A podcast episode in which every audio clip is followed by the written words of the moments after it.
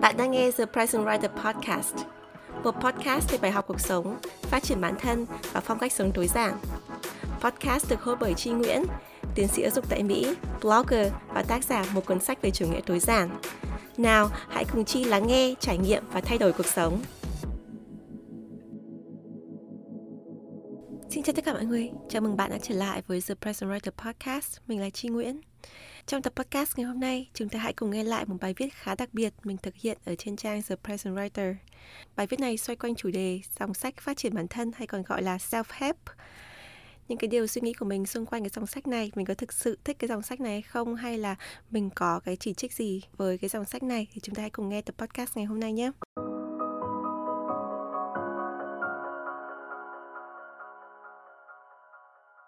Yêu và ghét sách self-help Bài viết được đăng lần đầu tiên ngày 17 tháng 1 năm 2018 bởi Tri Nguyễn.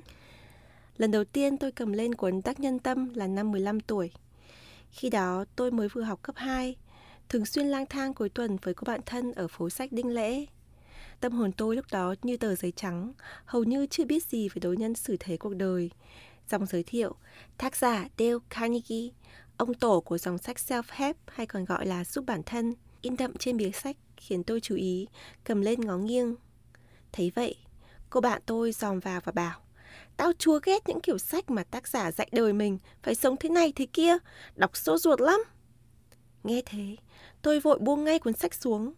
Mặc dù khi đó, khái niệm self-help mới chỉ lờ mờ trong đầu. Lời nói của người bạn khiến tôi lập tức cảm thấy xấu hổ vì bị bắt quả tang, đang quan tâm đến loại sách này. Cảm giác ngượng ngùng này theo tôi đến vài năm sau đó, trộn rộn trong lòng tôi mỗi khi thoáng nhìn thấy những cuốn sách như Cha giàu cha nghèo, Súp gà cho tâm hồn, răng đầy các tiệm sách. Cứ như thể là nếu ai đó bắt gặp tôi cầm lên những cuốn sách này, họ sẽ đánh giá rằng cuộc sống của tôi hiện đang có vấn đề và tôi đang cầu cứu người khác chỉ cho mình biết sống thế nào mới là đáng sống. Đối với một cô bé tuổi tin ngượng nghịu, cảm giác này thật sự không dễ chịu một chút nào. Lần thứ hai tôi cầm lên cuốn tác Nhân Tâm là năm tôi 19 tuổi. Khi đó, tôi đã là sinh viên năm thứ hai đại học với nhiều vấn đề về trưởng thành, va vấp trong mối quan hệ giữa người với người. Tôi cầm lên bản tiếng Anh của cuốn sách này tại một hiệu sách ngoại văn cũ ở gần Hồ Tây. Cái tên tiếng Anh là tiêu đề gốc của cuốn sách tạm dịch là Làm sao để có bạn bè và tạo ảnh hưởng tới mọi người, khiến tôi nhập tâm hơn. Ngay trong tiệm sách, Tôi đọc lời giới thiệu ở trang bìa, tập gấp và lướt qua nội dung chính của cuốn sách. Thì ra, đó là cuốn sách được viết bởi một doanh nhân, bởi tác giả từng xuất thân là một người chào hàng. Và sách được xây dựng dựa trên các câu chuyện kinh doanh, đối nhân xử thế của các doanh nhân lớn, những người tạo ra tầm ảnh hưởng, đặc biệt về mặt kinh tế cho xã hội hiện tại. Chà, khá là thú vị đấy nhỉ. Tôi nghĩ thầm, định bụng sẽ quay lại đọc tiếp cuốn sách hai tháng sau, khi tôi về nước Thời điểm đó, tôi đang chuẩn bị cho chuyến đi nước ngoài đầu tiên tới Mỹ và Peru để dự hội nghị quốc tế APEC. Đó là năm 2008, cả thế giới trao đảo vì khủng hoảng tài chính. Là một sinh viên ngành quốc tế học, tôi cũng đã nghe nói ít nhiều về cuộc khủng hoảng này. Nhưng phải khi đặt chân đến hội nghị APEC rồi, tôi mới thấm thía được ảnh hưởng của nó lớn như thế nào. Hầu hết mọi nguyên thủ quốc gia, chuyên gia tài chính, chủ doanh nghiệp lớn đều xuất hiện trong hội nghị với những cái trao mày mệt mỏi.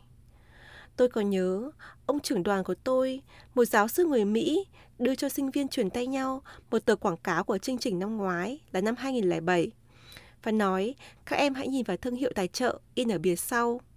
General Motors, Lehman Brothers, toàn những thương hiệu lớn. Trời ơi, họ đều đã phá sản hoặc đang đứng trên bờ vực phá sản. Tôi sững sờ. Càng theo dõi sát hội thảo, càng nghe thêm nhiều điều về khủng hoảng kinh tế, tôi càng nhận ra những cái tên, những doanh nhân sừng sỏ mà quần đắc nhân tâm nhắc đến nay đang khốn đố như thế nào. Nghĩ về lời hẹn quay lại đọc cuốn sách, tôi chần chừ. Liệu lời khuyên của họ có giá trị không khi bản thân họ hiện rơi vào tình huống như thế này? Nếu thực sự là vĩ nhân, tại sao họ còn gặp thất bại lớn như thế? Tất nhiên, bây giờ nhìn lại, tôi hiểu rằng việc thất bại trong kinh doanh không đồng nghĩa với những bài học về cuộc sống của họ là sai hay cách đối nhân xử thế của họ không hợp lý. Chúng ta đôi khi học được nhiều hơn từ những câu chuyện thất bại. Nhưng tôi của năm 19 tuổi thì không nghĩ được đến thế. Lần thứ ba tôi cầm lên cuốn Đắc Nhân Tâm là năm 25 tuổi. Mọi thứ sau 6 năm đã hoàn toàn đổi khác. Kinh tế thế giới dần ổn định. Hiệu sách ngoại văn cũ năm nào đã chuyển sang một góc nhỏ ở ngõ Châu Long. Còn tôi thì đã tốt nghiệp đại học, đang đi làm. Đồng nghĩa với việc được thực tế dạy cho thế nào là đắc nhân tâm. Lần này, tôi cầm cuốn sách lên, không ngại ngùng, không giấu giếm, không bị thúc ép về thời gian. Lần đầu tiên, tôi đọc nhập tâm từ đầu cuốn sách. Nhưng thật ngạc nhiên, ngay cả với chính tôi, tôi không hề thích cuốn sách này. Dù tôi có cố gắng tập trung đến đâu, tôi cũng không thể đọc quá được nửa cuốn sách và cũng không cảm thấy thích thú, cuốn hút, gắn kết khi đọc. Đó cũng là lần cuối cùng tôi cầm lên cuốn sách này. Đừng hiểu lầm, đây thực sự là một cuốn sách thú vị. Tôi từng biết rất nhiều người, đặc biệt là những người làm kinh doanh, đã học được rất nhiều điều bổ ích từ cuốn sách này. Nhiều người còn khẳng định đây là cuốn sách đã làm thay đổi cuộc đời họ. Đó là lý do tại sao, dù Đắc Nhân Tâm ra đời năm 1936, nhưng vẫn tiếp tục được bán ra đều đặn. Và cho tới tận bây giờ, đây vẫn là một trong những cuốn sách được mọi người tìm đến nhất trong dòng sách self-help. Nhưng đối với riêng tôi, nó chưa bao giờ tạo được cuộc click, hay nói một cách đơn giản nhất, cuốn sách này và tôi không hợp nhau. Nhìn lại, khó có thể chỉ ra lý do tại sao tôi không thích cuốn sách này. Có lẽ vì cách tiếp cận của nó quá kinh doanh, quá thị trường, có lẽ vì phong cách viết, có lẽ vì lối suy nghĩ và tính cách của tác giả không trùng với tôi. Vì lý do gì đi chăng nữa, việc đọc cuốn sách này khiến tôi nhận ra điểm đặc biệt của dòng sách self-help. Sách self-help rất dễ đọc, nhưng cũng rất kén người đọc. Nếu hợp, sách có thể trở thành tài liệu thiêng liêng, quý giá, thân thiết. Mỗi lúc gặp bế tắc trong cuộc sống thì mở ra xem, tựa như kinh thánh vậy. Nhưng nếu không hợp, thì rất khó để đọc dù chỉ qua một chương.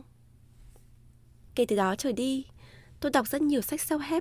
Đặc biệt, khi khả năng đọc tiếng Anh của tôi tốt hơn và tiếp cận được nhiều hơn những loại sách self-help hiện đại, tôi nhận ra rằng self-help có rất nhiều loại, không chỉ về kiếm tiền, về kinh tế mà còn về cuộc sống, về con người. Như thể, nếu ta có bất kỳ vấn đề nào trong cuộc sống, thị trường sách self-help sẽ có cuốn trả lời ngay chính vấn đề đó của ta. Có cả những loại sách self-help thiên về học thuật, sử dụng những tài liệu nghiên cứu khoa học để chứng minh cho luận điểm của mình, như cuốn sách Tuổi 20 của tác giả Mac Jay hay cuốn Im lặng của Susan Cain. Đây là loại sách mà cá nhân tôi thích đọc. Nhưng khi càng nhiều loại sách ở dòng sao hép ra đời, tôi càng trở nên kén đọc hơn. Đối với dòng sách này, trước khi quyết định đọc nghiêm túc, tôi thường đọc nhanh qua cuốn sách trước để biết nội dung chính, phong cách viết và cách tiếp cận. Tôi thường đọc trước ở tiệm sách hoặc lấy mấy chương đọc thử miễn phí trên mạng đọc trước. Tôi đọc bình luận, review của nhiều người từng đọc sách nếu có thể, tôi tìm hiểu trước về tác giả, xem qua các bài phát biểu của họ để hiểu phần nào về họ trước khi thực sự cam kết bản thân với một cuốn sách. Đối với tôi, chọn đọc sách self-help là chọn mở lòng mình cho tác giả, chạm đến những phần mong manh, dễ đổ vỡ nhất của bản thân, để tìm thấy được sự đồng cảm sâu sắc, để thay đổi cuộc sống của mình một cách tốt hơn. Bởi vậy, tôi luôn cảm thấy mình cần tin tưởng tác giả và tin tưởng cuốn sách trước khi mở lòng mình. Bạn thấy đấy, tôi là một độc giả khó tính. Nhưng có thể nói, đây là dòng sách tôi thích nhất. Tôi thích sách sao hép vì những cuốn sách này luôn dạy cho tôi những điều mới lạ, chạm đến những phần thầm kín trong tôi mà những cuốn sách giả tưởng hay học thuật không thực sự với tới được. Tác giả thành công của dòng sách này hoặc là họ phải làm nghiên cứu rất lâu, hoặc là họ phải sống qua rất nhiều thăng trầm, hoặc cả hai để viết được những cuốn sách chứa nhiều thông tin và sâu sắc đến vậy. Mỗi lần gặp lại một cuốn sách self-help hay, tôi đều cảm thấy như mình được truyền thêm cảm hứng, đầu óc được gợi mở và có thêm động lực để làm những điều tôi muốn. Mặc dù trong thâm tâm, tôi cũng như người bạn thân năm 15 tuổi của mình không thích nghe người lạ lên lớp về cuộc sống của mình. Chẳng ai trong chúng ta thích điều đó cả. Chẳng ai là vui vẻ khi đọc một cuốn sách nói rằng cuộc sống hiện tại của ta chưa thật sự tốt và hô hào ta phải làm điều gì đó để thay đổi lối sống của mình. Nhưng liệu có ai trong chúng ta có thể khẳng định rằng cuộc sống của mình hoàn hảo? Liệu có ai trong số chúng ta có thể vỗ ngực và nói rằng ta không cần phải học thêm, không cần phải thay đổi thêm điều gì cho cuộc sống của mình tốt hơn? Tất cả những người thành đạt nhất mà tôi biết, họ đều đọc rất nhiều. Họ đọc cả những cuốn sách về thành công được viết bởi những người dưới tầm thành công của họ. Họ đọc và họ đọc vì họ biết mình vẫn có thể phát triển được hơn nữa, để ngày mai có thể khôn ngoan hơn, trưởng thành hơn hôm nay. Nếu những tỷ phú có khả năng thay đổi cục diện thế giới như Bill Gates mà còn sắp xếp được thời gian đọc và học hỏi hàng ngày từ sách, tại sao những người bình thường như chúng ta có thể nói rằng mình không phải đọc hay không có thời gian để đọc? Triết lý đọc sách của tôi rất đơn giản. Nếu như tôi đầu tư thời gian và tâm sức đọc một cuốn sách và học được ít nhất một điều mới, chỉ một điều thôi cũng được từ cuốn sách đó, tôi cho vậy đã là thành công. Coi như mọi công sức, thời gian, sự tập trung của tôi đều đã được đền đáp. Bởi vậy, thật tuyệt vời biết bao khi bạn đọc một cuốn sách mới mà học được 2 đến 3 điều mới. Hãy thử tưởng tượng bán cầu não trước của bạn đã phát triển thêm như thế nào. Rồi trong tương lai, bạn có thể áp dụng những điều mới học này đến đâu. Chúng giúp bạn kiếm được thêm bao nhiêu tiền, quen được thêm bao nhiêu người mới, tránh được rủi ro nhiều như thế nào. Đó, theo tôi, là sự diệu kỳ của dòng sách này. Cũng bởi thế, tôi thường ít khi đọc sách giả tưởng. Mặc dù nếu cầm lên một cuốn tiểu thuyết hay, tôi có thể đọc hàng giờ không chán, thậm chí lên cơn nghiện đọc đến quên mọi thứ trên đời. Bản thân tôi cũng là một người rất yêu văn học và từng viết truyện ngắn và thơ rất nhiều khi còn đi học. Nhưng càng lớn lên, thời gian đọc càng ngắn lại. Tôi buộc phải ưu tiên những cuốn sách phi giả tưởng lên trên những cuốn sách giả tưởng.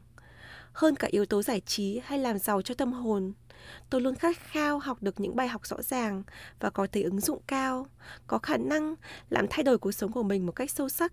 Đó chính là lý do tại sao tôi thích đọc dòng sách phát triển bản thân này.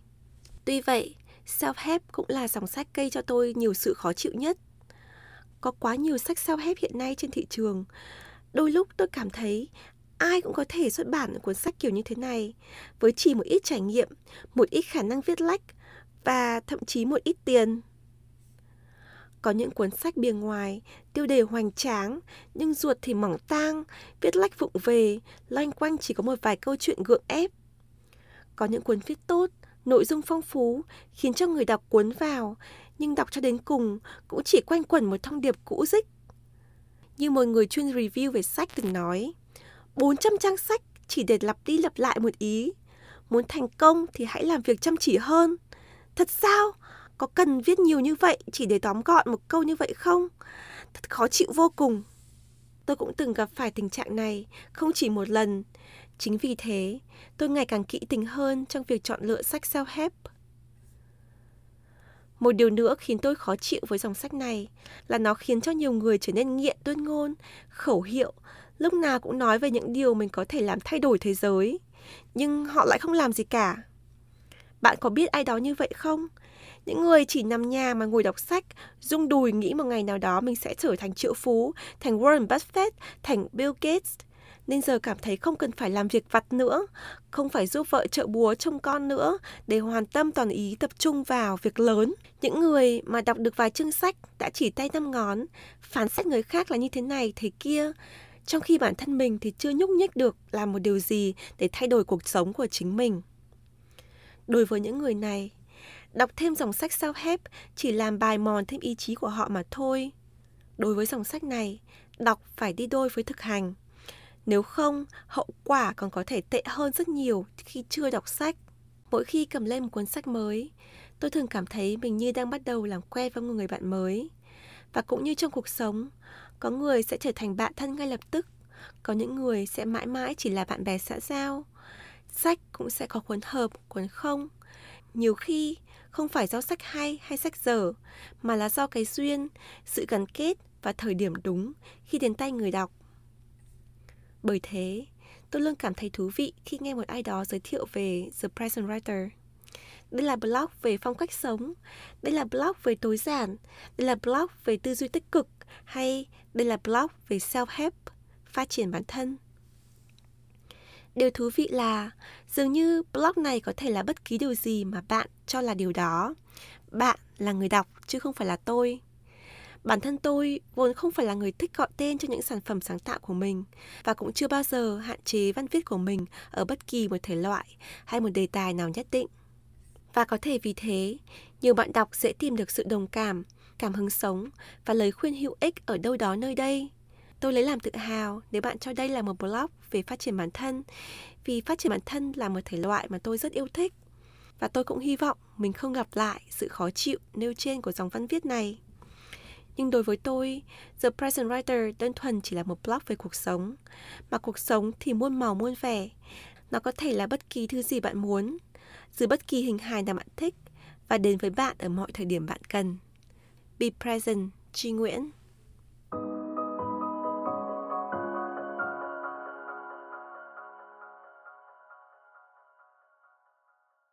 Cảm ơn bạn đã lắng nghe bài viết Yêu Kết Sách Self Help. Đây là một bài viết mà như mình đã nói, nó khá đặc biệt bởi vì là nó bàn về một cái chủ đề, về một dòng sách mà nó khá là gây tranh cãi bởi vì như mình đã nói trong bài viết, một số người thì cảm thấy là cái dòng sách phát triển bản thân này nó rất là quan trọng, nó rất là có ý nghĩa với cuộc sống và sự phát triển của họ nhưng có một số người thì rất là coi thường. Cứ mỗi khi mà cảm thấy rằng là những cái dòng sách hay là tác giả đã nói về cái điều gì để cho bạn à, thay đổi cuộc sống của mình tốt hơn ấy thì họ quy là ồ sao hép tức là không nghe không muốn nghe người ta lên lớp người ta chỉ đạo về cuộc đời của mình. Tự tin rằng là cuộc đời của mình mình tự quyết định mình không muốn chịu ảnh hưởng người khác. Nhưng mà quan điểm của mình ấy thì luôn luôn là quân bình. Tức là nếu mà bạn cầm lên một cuốn sách ở một thời điểm nào đó trong cuộc sống của bạn và bạn cảm thấy rằng là ở cái thời điểm đấy cuốn sách nó giúp được cho bạn, thì đó là cái sự thành công của cuốn sách. Có rất nhiều người, bản thân những cái người mà đọc blog của mình cũng thế, tức là khi mà cái thời điểm nào đó, khi mà họ còn trẻ chẳng hạn, hay là họ trải qua các trải nghiệm giống như mình, thì họ rất là thích những cái bài viết của mình, hay rất là thích những cái cuốn sách mà họ đọc ở cái thời điểm đấy nhưng mà một thời gian sau cuộc sống họ thay đổi, cái cái cái trải nghiệm họ khác đi, họ đọc lại cũng trên cái bài viết đấy, cũng trên cái cuốn sách đấy thì họ lại cảm thấy không thích và họ có cái sự phê phán. Đấy là một chuyện hết sức hết sức bình thường thôi, bởi vì là ngay cả bản thân mình là tác giả cũng thế. Có những cái bài viết mà mình viết ra ở cái thời điểm đó thì mình thấy là là hoàn toàn đúng và mình viết với tất cả những cái năng lực trí tuệ và cái khả năng của mình khi đó nói lên cái tư tưởng của mình khi đó. Nhưng có thể một vài thời gian sau mình đọc lại mình cảm thấy rằng là mình cũng có thể viết theo một cái hướng khác nó tốt hơn mình có thể khai thác ở nhiều cái mặt khác tốt hơn. Thì từ đó thì mình uh, viết lại những cái bài update hoặc là mình viết thêm những cái bài mới mà nó cập nhật cái tư tưởng của mình tốt hơn thì đó là cái chuyện hết sức bình thường. Bản thân mình mình nghĩ rằng là mình viết sách ạ, mà ở trong cái dòng sách sao hép này ấy, thì bản thân mình cũng phải hết sức cẩn thận để nó không xa đà vào cái việc như là ra giảng đạo đức rồi là lên lớp cho người khác và kiêu ngạo. Cái vị thế của mình khi viết sách rất là quan trọng. Mình viết sách là mình tạo cái sự kết nối của mình với người đọc. Mình xây dựng cái bài học mình mình mình dẫn dắt cho người đọc để tìm ra cái bài học của riêng cho họ. Chứ không phải là mình lên lớp mình dạy đời người khác đấy là cái thông điệp của mình từ góc độ của người đọc và góc độ của người viết. Mình hy vọng là các bạn thích cái bài viết này và nó khiến cho các bạn có cái nhìn đa chiều hơn về dòng sách self help và nếu các bạn thích cái bài blog này và cũng như là nếu các bạn đang có ý định mà xây dựng một cái blog để chia sẻ câu chuyện bản thân chia sẻ những cái bài học của mình á, thì mình có một khóa học làm blog miễn phí mình đã luôn mở từ khoảng độ à, gần một năm nay rồi và nó luôn miễn phí và luôn mở cửa cho các bạn mình sẽ để đường link ở dưới show notes cho những bạn nào quan tâm Cảm ơn mọi người và hẹn gặp lại mọi người tập podcast tiếp theo. Bye!